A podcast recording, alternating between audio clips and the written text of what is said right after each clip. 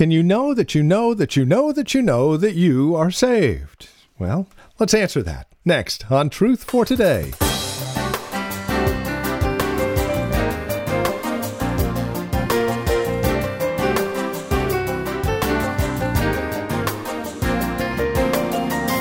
Can you know if you are truly born again? Some say yes, some say no. I always appreciated Asahel Nettleton's answer to that question. The great evangelist of the eighteen hundreds would always say, "I'm rejoicing in hope." We're looking at John chapter three as well as First John chapter five here today on Truth For Today, the ministry of Valley Bible Church in Hercules. We're continuing our series through John called Life Forever in Jesus. And we're answering the question, can you know if you're truly born again? Here's Pastor Phil Howard now with today's program. God is righteous to forgive you because it's already been dealt with at the cross. And he's just extending the benefit of Christ's death to you about that sin. But Christian people confess they're wrong, not only to God, they're willing to ask forgiveness of wife, husband, fellow believer, instead of just storing up the resentments, carrying it around. No, no, no, no. Born again people can sin and do sin, but they confess it. They confess it. It's... Uh, Uh, I, I don't know, I just meet many people. It would kill them to ever say they were wrong. I could never make it if I couldn't confess it. I start out feeling I'm wrong. I'm a sinner to start with. The miracle is I do anything right. Hmm? That God does anything good through you. And But I see stubbornness in believers. Just mm-mm, mm-mm. And more churches have been split over stubbornness than adultery. Nobody admits they're stubborn and won't change, won't bend. Now, matter of fact, I just soon get a divorce as to ever ask your forgiveness. The rebellion, that's the sign of an unregenerate heart. Because once you've been regenerated by the Spirit of God, he gives you a heart of flesh, takes away the heart of stone, giving up that stubbornness that you can't admit it.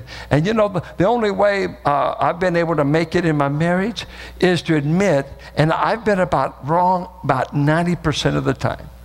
It's terrible when you marry a saintly woman. She knows God better than me. And you know how I know that? It's in her spirit and in her behavior. I'm the South Richmond boy that wants to win every argument, and I'll show you I'm right. And the Spirit of God just grabbed me and said, "Oh, you little... who do you think you are? You go in there and apologize to that gift from God, God gave you, in this precious woman. I'd rather have her than to hold on to my stubbornness. I'd rather have fellowship with one another than to hold on to that stuff." Believers do not always keep it together, but boy, as soon as you just raise up your hand and say, "I surrender, I was wrong," hallelujah. God won't beat you up, he'll forgive you. And you can go on. Then you have another argument later. But you'll be right back. It has a way of breaking you when you're accountable for what you do. Makes you accountable. Well, third question. When a born-again person sins, uh, they lose their salvation. Uh, they have to be born again, again is what I really said. Uh, so you got to get saved again, again, because the first one you lost, so you need another one. Uh, why get a second one if you can lose the first one? But okay. Uh, Christ's death for the believer keeps them saved, since he paid for it. And look at what he says, two one, "My little children, I am writing these things to you so that you may not even sin once." I don't want you to sin at all. "But if anyone does sin," and I just told you Christians do sin, "we have an advocate with the Father, Jesus Christ the righteous. He is the propitiation," or the satisfactory payment is the idea, "for our sins, but also for the sins of the whole world." Now notice what he goes on. "And by this we know that we have come to know him if we keep his commandments. Whoever says, 'I know him,' but does not keep his commandments is a liar, and the truth." So he's going right on telling us that we are people who obey God as a whole, but when we don't, and we sin, it's where that aspect of the cross work of Christ that says, Father, I've satisfied your wrath against them once for all, and I now plead my work on behalf of them, and you stay saved. Uh, that was the hard one uh, for me to accept. I used to think he was for me until I sinned. But when I sinned, I either lost salvation or Christ moved out. I, I, I had all these, you know, the famous stories. What if you sin on the way home from church or be lost? All the, uh, just what a way to tell a young person, come to Christ and you'll be saved until you sin. I never wanted to get saved. I knew I didn't have a chance. How about saying, come to Christ and you'll never be able to sin again and enjoy it. And you'll be assured that Christ died for your sin, and the Spirit will bring you to say, I'm sorry, I sinned against you. Please forgive me.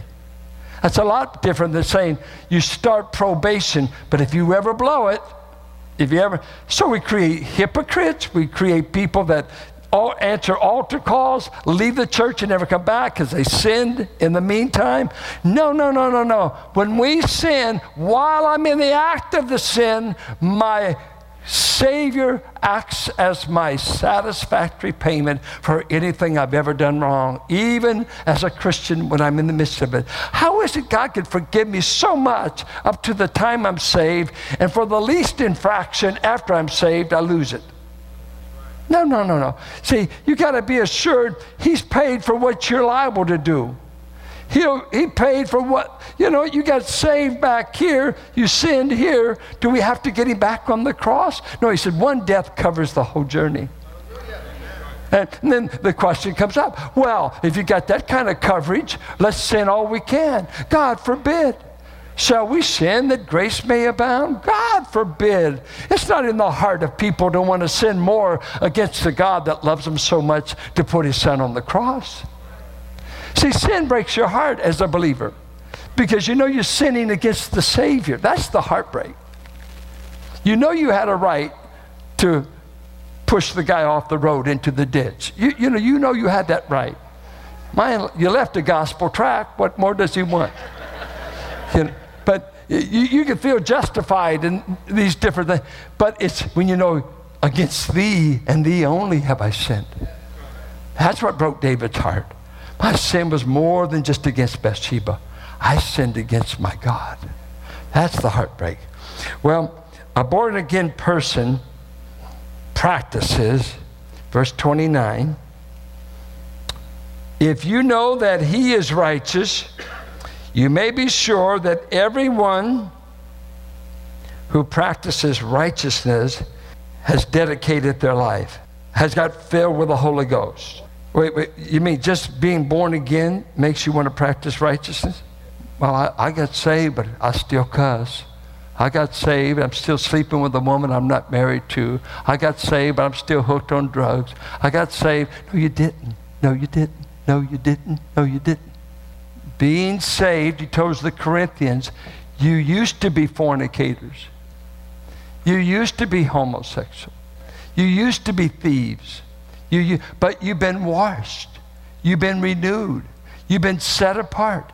You've been changed by a one-step program called the new birth. The new birth. Not twelve-step, one step. Christ. And, and I meet people who say, well, have you ever whipped the habit? Why would God save you to leave you powerless to change? I thought God does a work in us that changes us. Have you ever heard people say, I came to Christ and never had another drink from that day forward. I came to Christ, I never used a needle another time. I came to Christ, I never hated, I never hated black people again. I came to Christ and I, I never beat up my wife again. I asked my dad, how did you know if people got saved where you grew up? Especially if they were men. It was all women in the hills. Not very many men got saved. I said, well, how could you tell if a man got saved? He said, it was easy. Their wives healed up, and their children started being fed because they stayed drunk all the time, and they played cards, and they cattle rustled. But he said, we knew when they got saved Their wife was fit to go out in public because she wasn't all bruised and beat up. And these kids began to have milk instead of liquor. And they got a daddy back that they never had. So, well, we know when they were saved. It's called life transformation. And I don't believe that Christ died for American Christianity. He died for biblical Christianity, the kind that changes you inside out. This is biblical Christianity. It's like in our country, we debate, is, does Jesus, is he Lord or just Savior? Oh, friend, go say that in the two-thirds world. As soon as they get saved, they're put out of their family. Or be a Jewish convert. You lose your job, you're put out of your family, you disown. Moshe Rosen, when he came to Christ, his father put him out of the family will, put him out of his inheritance, just because he claimed Yeshua was Messiah. When he got baptized, and we baptized in the two-thirds world in bathtubs, so the Muslims won't kill the new converts. There is no such thing as a Christianity without a Lord. Jesus is Lord. We don't make him anything. We're always in the process of bowing to it. There's no two-step. It's one. You come to Christ and he'll change your internal disposition to follow Christ. Follow Christ because you fall in love with Christ. I should be starting a revival. Some churches, they get saved over this stuff. Um, look at chapter three. A born-again person stops practicing going to church. Oh, wait, wait, wait. Verse six. No one who abides in him, and John uses, uses abiding as an interchange for believing much of the time. No one who abides or believes in him keeps on sinning. No one who keeps on sinning has either seen him or known him. Little children, let no one deceive you. Whoever practices, and I'm reading E S V, see that practice is the word you want to get. Whoever practices righteousness is righteous as he is righteous. Whoever makes a practice of sinning is of the devil, for the devil has been sinning from the beginning. The reason the Son of God appeared was to destroy the works of the devil. No one born of God makes a practice of sinning. And we would say this, for he has dedicated his life, got filled with the Holy Spirit. No, no, notice, for God's seed, and it, that word seed is often an equivalent for God's nature. And Peter says we have become partakers of the divine nature. Did not Peter say that?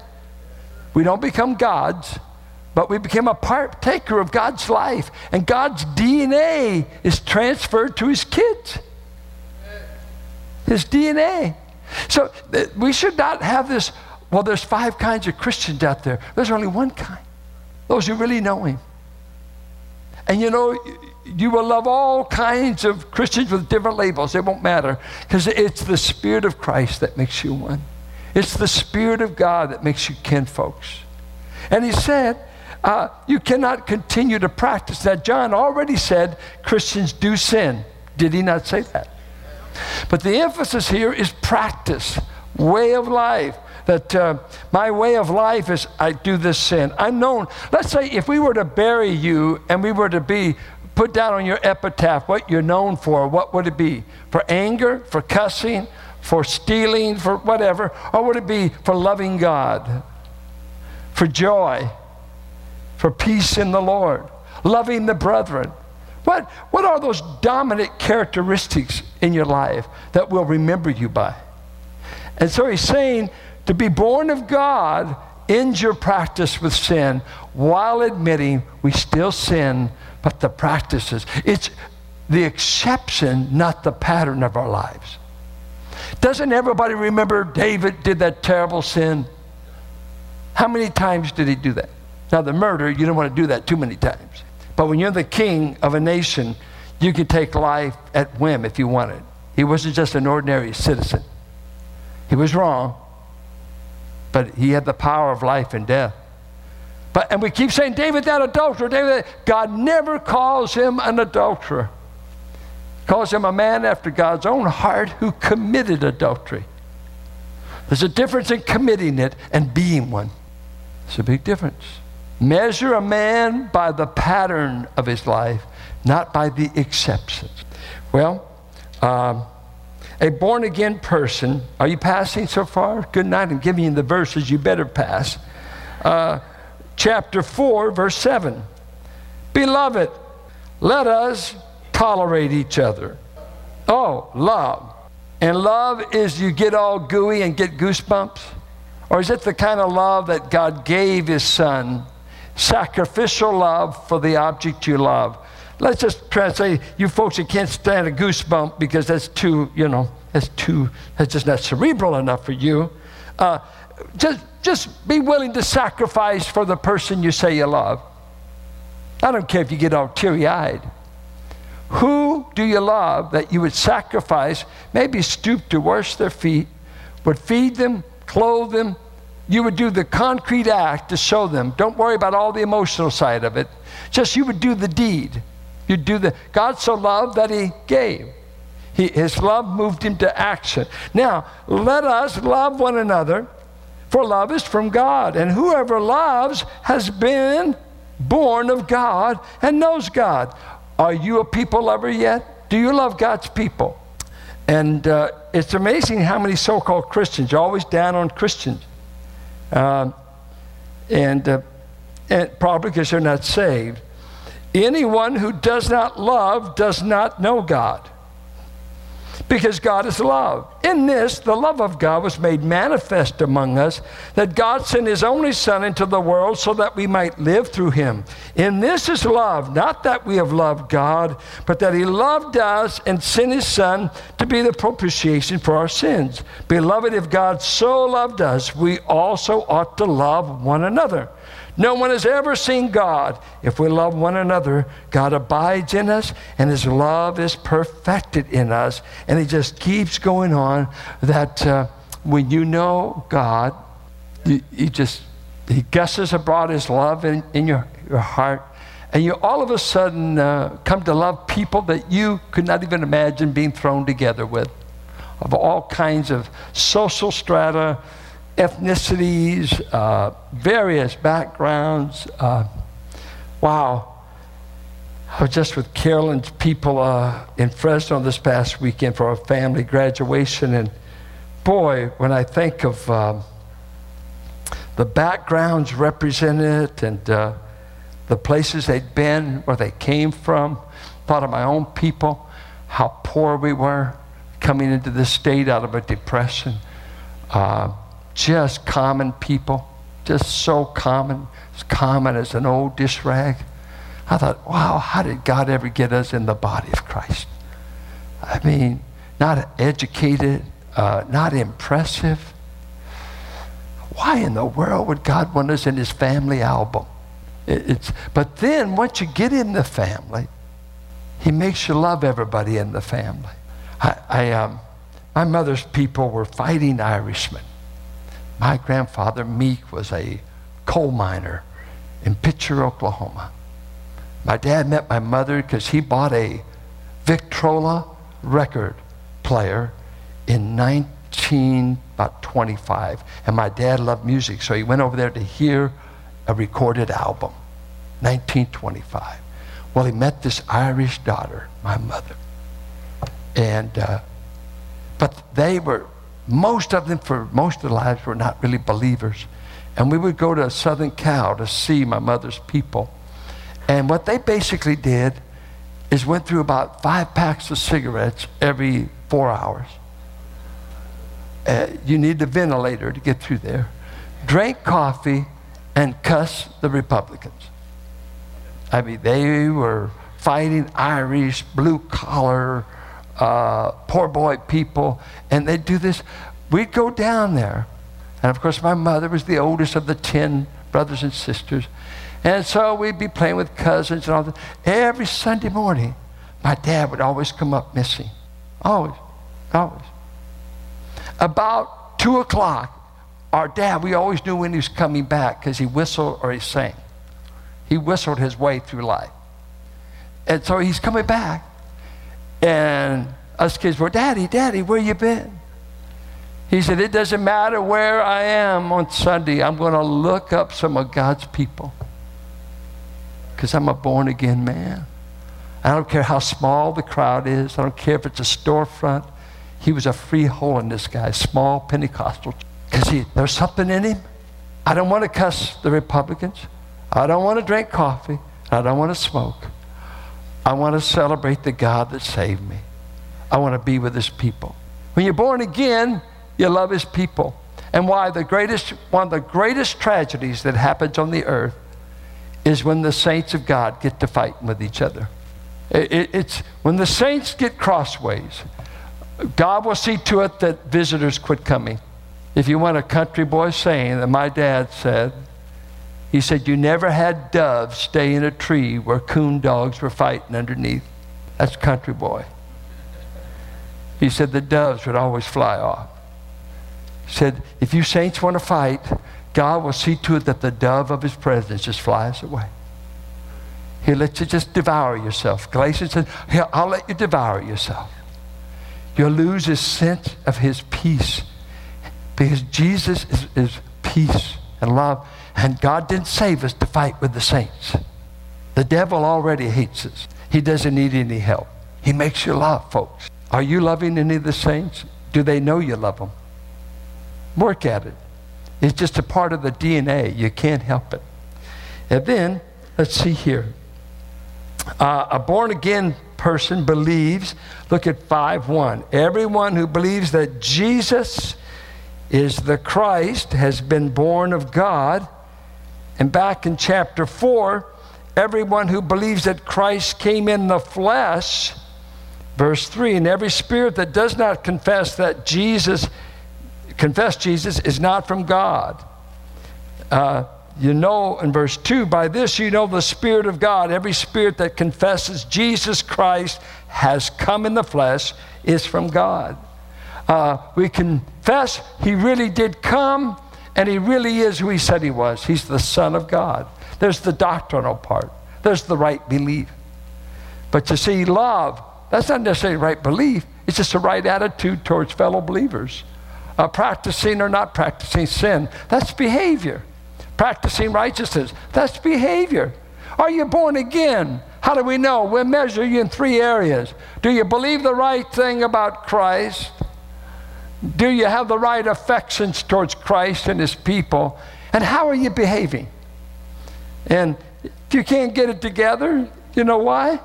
You've never had his life in you, because he changes us from the rebels we are to becoming people that turn into lovers. We become lovers. We're easy to hurt. We're easy to persecute. You know why? We're not out to fight. We're not out to hurt people. We're here in this community to do every man, woman, boy, and girl that will let us. We're here to do you good. We're here to do you good. We have no evil intent against any human being because Christ turns you into lovers of people, starting with his own people. The light that shines furthest always shines brightest at home. Don't worry about reaching Ethiopia if you can't love people right here. It starts right where we are. What a great God we serve.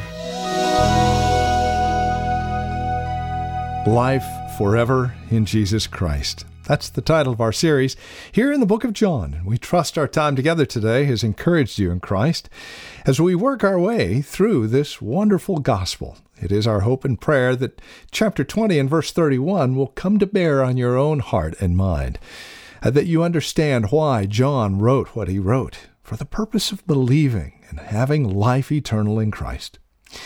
To review a copy of today's program or to obtain the entire series, we would ask you to get in touch with us here at Truth For Today, and there are a couple of ways to do so. You can call us at eight five five, eight three three, nine eight six four, or you can stop by our website, valley bible dot org, and take advantage of the resource materials that we have posted there as well. You're also welcome to write to us at one five one one M Sycamore Avenue, Suite two seventy-eight, Hercules, California, the zip code nine four five four seven.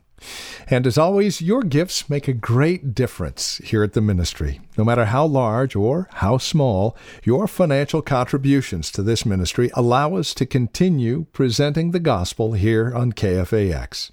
As a T F T sustainer, we would also like to pass along your way a quarterly newsletter, along with our once-a-year special gift and access to Take a Break with Pastor Phil, the weekly video devotional that we have. Again, these are all just simple ways of saying thank you for supporting us financially, realizing that this broadcast is presented daily here on K F A X through your financial involvement as well as your prayerful support. One other note, as we close out our time together today, we would like to invite you to join us for worship here at Valley Bible Church in Hercules. You can find out all of the details and directions at our website, valley bible dot org. That's valley bible dot org. We thank you for spending time with us today. As always, it is a pleasure to share God's Word with you. And we look forward to the next time when we can do it again here on Truth For Today with Pastor Phil Howard.